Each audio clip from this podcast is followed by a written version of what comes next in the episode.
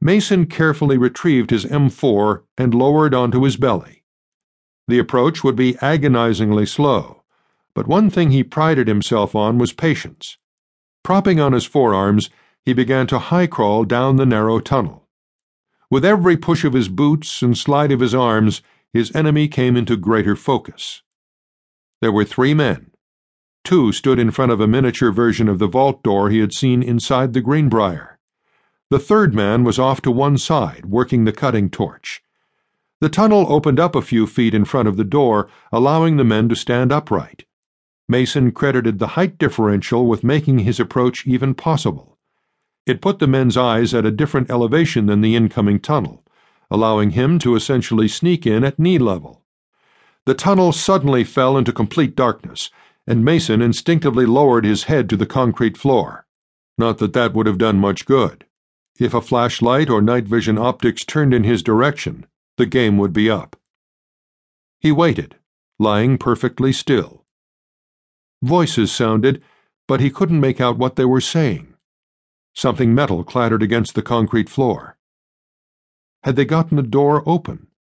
Not with a cutting torch, they hadn't. But something had broken free. That's when it hit him. They were in an air shaft, and air shafts had vents. The soldiers had found a way in. Mason reached for his flashlight. As soon as he had it in hand, he raised his head and pressed the flashlight against the stock of his M4. He had only one choice left. He had to fight. He clicked the flashlight on and fired a three round burst where he had last seen one of the soldiers. The noise was deafening, like a garbage can being hit by hammers. He shifted right and fired another burst, then back to the left, then to the right.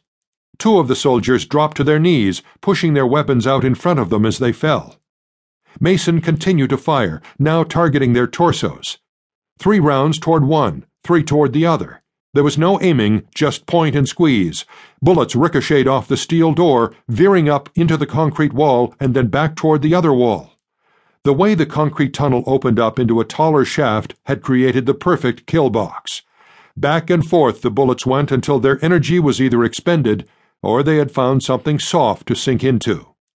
He continued firing until the weapon ran dry, 30 rounds down range. He dropped the spent magazine, shoved in the spare, and released the bolt. Nothing at the end of the tunnel fired back at him. A good sign, to be sure. He swept the flashlight over the area, but the light reflected off the thick cloud of smoke from the burnt gunpowder. Rising to a crouch, he shuffled down the last forty yards of the tunnel. When he entered the opening, he found two soldiers lying dead. Both had been hit with at least a half dozen 5.56 millimeter rounds. There was also a hubcap sized fan leaning against the wall. He brought his light up. Three identical air vents, each roughly a foot and a half in diameter, were positioned above the door. The fan had been pulled from the rightmost vent, leaving a narrow cylindrical hole through the thick concrete wall.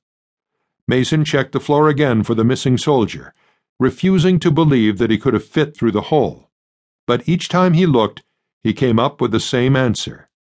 There were three rifles, and only two bodies, and that could only mean one thing a black dog had managed to get inside.